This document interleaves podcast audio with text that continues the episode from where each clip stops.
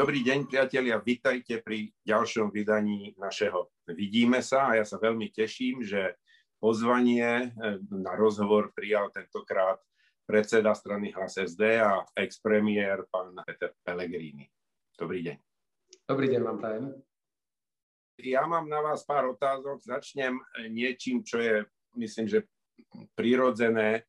Eh, celá Európa sa teraz stále ešte zmieta v pandémii COVID a tá má samozrejme vplyv aj na to, čo sa deje politicky v každej krajine.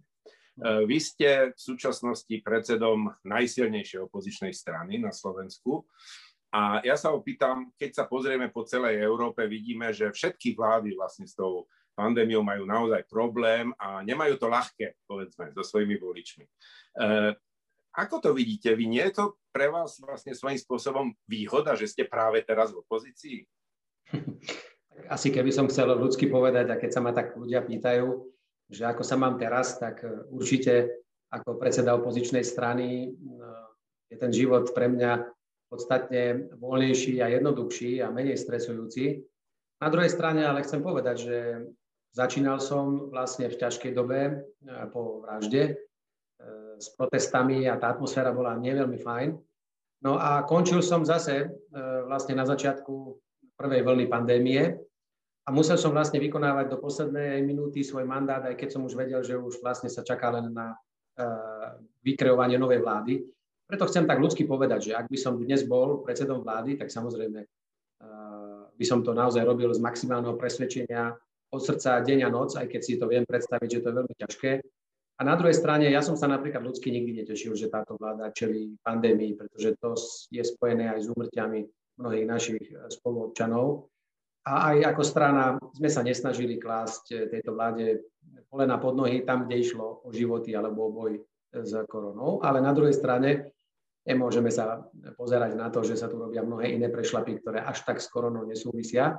A, ale určite nezavidím v Európe žiadnemu premiérovi, ale musím povedať, že keď sa tak rozhliadam a sledujem mojich bývalých kolegov, ktorí mnohí ešte dnes sedia na stoličkách premiérov, s ktorými som dva roky sedel v Bruseli, na samitoch, alebo boli tu v Bratislave, alebo ja u nich, že to mnohí zvládajú celkom veľmi dobre a tam sa ukazuje aj kvalita toho líderstva, kedy vedia s tým svojim e, národom fungovať tak, že dokonca mnohí ešte aj posilňujú.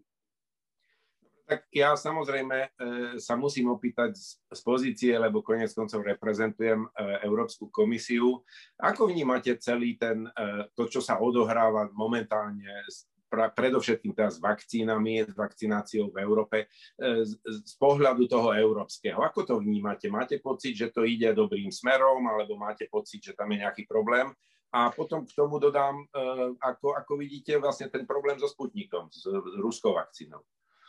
No, ak si dovolím komentovať to európske dianie, tak myslím, že pandé, pandémia pre nás predstavovala veľkú šancu, e, kde Únia ako celok mala byť presne tým jasným dôkazom, že ako globálny hráč dokáže jednotlivým členským štátom zabezpečiť podstatne lepší servis a komfort, ako keď budeme s pandémiou bojovať individuálne.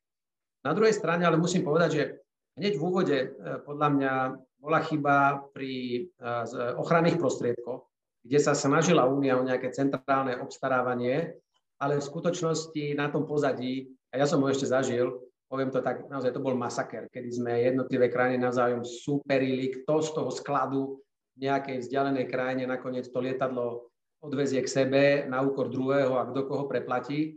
Takže tam to ešte nezafungovalo. Preto veľkú nádej som vkladala, stále vkladám, eh, ako uchopila Únia celé to očkovanie. Mal to byť opäť veľký symbol, ale zase priznajme si, možno nie chybou Únie, ale chybou tých dodávateľov alebo meškajúcich dodávok, sa opäť vyskytujú členské krajiny, ktoré už kritizujú tento systém, napádajú, že nie je úplne kľúč pre rozdeľovania, kvôli tomu bol mimoriadný summit. Zachraňuje to Únia teraz tými solidárnymi dávkami, čo ja nesmierne som za to vďačný, lebo aj Slovensko profituje z toho, že niektoré krajiny zo svojich kvót pustia niekoľko tisíc, 100 tisíc vakcín aj pre Slovensko. Takže myslím si, že to je na dobrej ceste. Ešte vidno, že ten systém nie je úplne dokonalý, a ešte vždy sa nájdú národní politici, ktorí nakoniec v záujme toho, že chcú niečo viac pre krajinu alebo rýchlejšie, ako to ide na úrovni Bruselu, zasa sklznú k tým individuálnym riešeniam. Nedá sa im to vyčítať. každý bojuje za svojich občanov, ale myslím, že z týchto chýb, ak sa Únia poučí a bude viac vedieť predvídať tieto globálne trendy, tak do budúcna môže ešte viac utvrdiť obyvateľov Európskej únie, že ten projekt je správny a vďaka nemu sme pod väčšou ochranou, ako keď sme niekde ako osamotená krajina, osamotený ostrov. No, čo ten Sputnikom?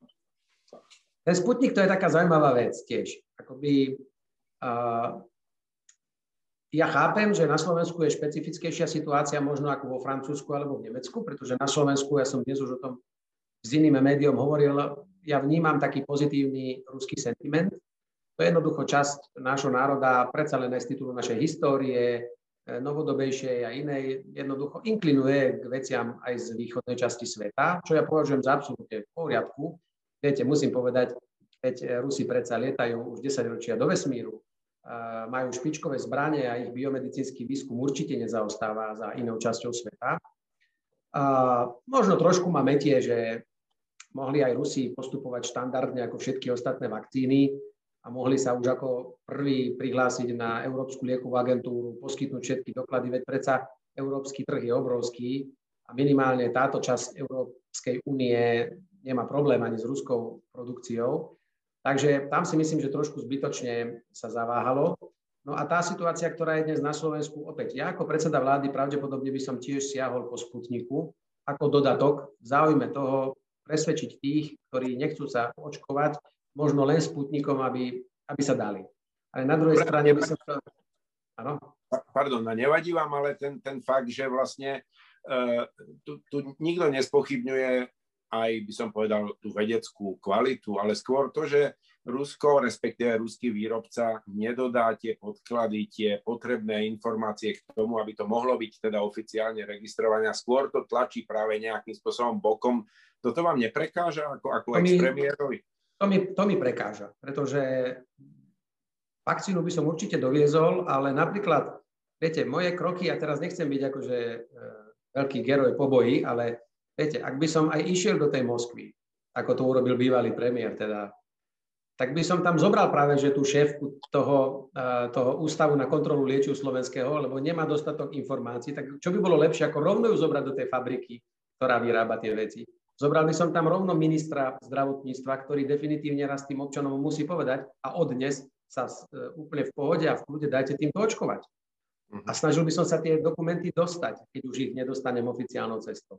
A nie, že viete, a teraz urobiť skrátku, že keď mi domáca agentúra nechce dať na to posvetenie, tak si ten papier vybavím u vedľajšieho suseda, ktorý je mimochodom, to si zase povedzme, úplne veľmi blízkym partnerom Ruskej federácie, pretože Viktor Orbán a Vladimír Putin sú predsa dlhoroční priatelia, tak neviem, či sa e, náš bývalý premiér nepustil do hry s trošku kvalitnejšími geopolitickými hráčmi. A nemyslím, že dnes e, on na to má takú kapacitu Jasne. a takú schopnosť, viete, diplomatickú, aby toto zohral. Takže mm, nebudem ho viac v tomto rozhovore komentovať, aby to nebolo o ňom, ale áno, e, ja si myslím, že ak nám chce niekto pomôcť, tak nemá dôvod nám zatajovať nejaké informácie. A čo mi vadí druhé, že keď už je zmluva utajená, ja by som chcel vidieť aspoň jej zadnú stranu, že kto je tam mhm. podpísaný na strane predávajúceho, kto kupujúceho, keď už nič iné nám nechcú uh, ukázať. Fakt by ma zaujímalo, že kto sa pod to podpísal a k tomu dal na to mandát. Nech mi nepovedia ani cenu, ani receptúru, ani nič. Jasne. Ani toto nevieme. Takže preto neviem, či to nakoniec je na prospech tej vakcíny, lebo týmito aktivitami podľa mňa voči nej stratia dôveru ešte aj tí, čo možno pred týždňom by sa s dali zaočkovať.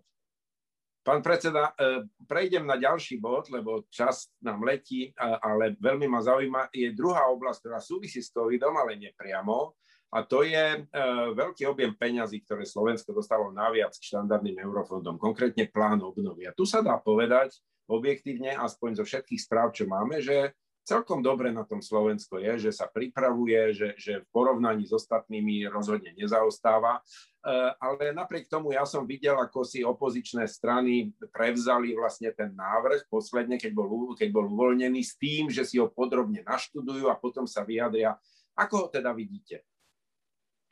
No, chcem povedať jednu vec, že už nebudem sa vrácať k tomu a myslím, že k tomu sa vyjadrila aj e, Európska komisia, aj, aj Únia ako taká, na Slovensku absentoval taký ten participatívny spôsob prípravy, pretože tých verejných podujatí a konzultácií bolo minimum, boli skôr formálne. Po druhé, stále neviem, kto povedal okrem našej vlády a možno tých odborníkov, ktorí ho hodnotili podľa toho, či splňa všetky tie parametre, kto na Slovensku povedal, že je fajn. Ani podnikatelia to zatiaľ nepovedali, ani iné, e, ani zamestnávateľia, ani iná vec, ale musím povedať, že sú tam niektoré pasáže, s ktorými ja by som sa kedykoľvek e, stotožnil, pretože myslím, že je tam veľmi dobre spracovaná oblasť školstva, je tam spracovaná oblasť zdravotníctva, kde ja mám trošku pochybnosti fixovaním sa len na výstavbu nových nemocníc, pretože ten čas beží, viac by som niekoľko 100 miliónov dal radšej do rekonštrukcie existujúcich zariadení. To by bolo, lebo viete, jedno je napísať plán, druhé je efektívne tie peniaze implementovať. A jednu vec, čo ešte vyčítam tomu plánu je, alebo ich viac, ale poviem jednu, zdá sa mi, že značná časť peniazy je koncentrovaná v národných politikách. To znamená, že bude delená na úrovni vlády, e, kdežto náš návrh, lebo my sme jediná opozičná strana, ktorá predstavila svoj vlastný akoby rámec e, plánu obnovy, my viac tých zdrojov dávame k dispozícii priamo dole, aby sa použili. Ak je dekarbonizácia priemyslu, tak to musíme dať firmám. Ak je digitalizácia, tak nie je digitalizácia verejných služieb do nekonečná. Dajme tým firmám, nech sa adaptujú na 21. storočie. Takže v tomto je taký ten rozdielný pohľad, ale ja samozrejme Slovensku želám nech vyčerpá čo najviac, ale jedno, čo mi bude vadiť, ak to tak bude, že sa priority mierne prispôsobili výsledkom volieb a nie tomu, čo krajina reálne potrebuje. V každom prípade e, dúfam, že sa zhodneme, že to vnímate aj vy ako príležitosť pre Slovensko a v prípade, že budete niekedy znovu zodpovední za čas, povedzme, implementácie, tak, tak by ste počítali s tým, že ju budete implementovať čo najlepšie. Absolútne. Ja si myslím, že ak by sa Slovensku do budúcna darilo naozaj pripravovať e, dobré dokumenty a s presahom dlhším ako je jedno volebné obdobie, tak potom nasledujúce vlády by nemali tieto dokumenty neustále prekopávať a meniť ich na svoj obraz, ale jednoducho pokračovať a dokončiť robotu. Uh-huh. Na Slovensku máme obrovské množstvo oblastí, kde sme dobre začali, ale nič nie je dokončené. Uh-huh. Takže my by sme teraz mali prejsť do takej novej fázy, že dokončujme veci. Ak raz nemáme vodovody a kanalizácie, tak ich už raz na najbližších 5 rokov dokončíme a raz a navždy povedzme, že každý má vodovod a kanál. Taký príbeh zo života, ale strašne veľa máme rozrobené, ale nikdy sme ešte dokonca neprišli a plán obnovy je podľa mňa možnosť, kedy skokovo sa k tomu záveru v jednotlivých oblastiach dostať. A ja, ak by som naozaj niekedy mal možnosť opäť sa vrátiť do exekutívy, tak ja by som tento dokument, ktorý by už bol značne asi aj rozpracovaný, aj implementovaný, poctivo dokončil tak, aby sme tie peniaze vynuli do posledného centu čo najefektívnejšie. Uh-huh. Pán predseda, mne zostáva už veľmi málo času, mám ešte dve otázky, skúsme teda krátko, ale ešte nemôžem, nemôžem odpustiť. Uh, uh, predsa uh, sa to nejak vyvíja v, tejto, v tých zložitých časoch, ako o nich hovoríme. Ako vy vidíte dnes postavenie Slovenska v Európskej únii a aj s ohľadom povedzme na to, čo sa deje vo V4, lebo sme vždy boli nejakým spôsobom viazaní aj na tú V4. Mám trochu obavy, že sme na tom medzinárodnom poli e, niečo stratili. Ja som odozdával krajinu naozaj plne rešpektovanú a pozývali nás k najvyšším predstaviteľom sveta, dá sa povedať. A mal som aj osobné, ale aj krajina mala veľmi dobré vzťahy s našimi partnermi, či už v NATO alebo v Európskej únii.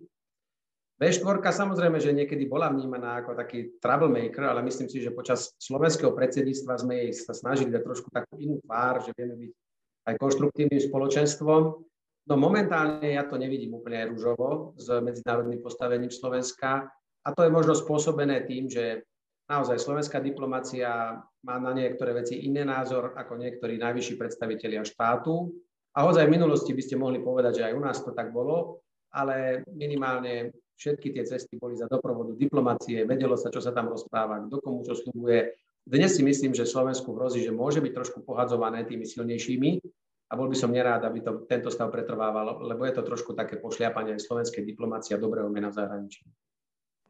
Ďakujem. A posledná otázka je tradičná pre všetkých mojich hostí. E, skúste si, e, pán Pelegrini, predstaviť e, presne tento istý čas o rok. Čiže o jeden rok neskôr Mm-hmm. A moja otázka znie, čo by ste chceli a čo by ste nechceli mať na svojom pracovnom stole za rok?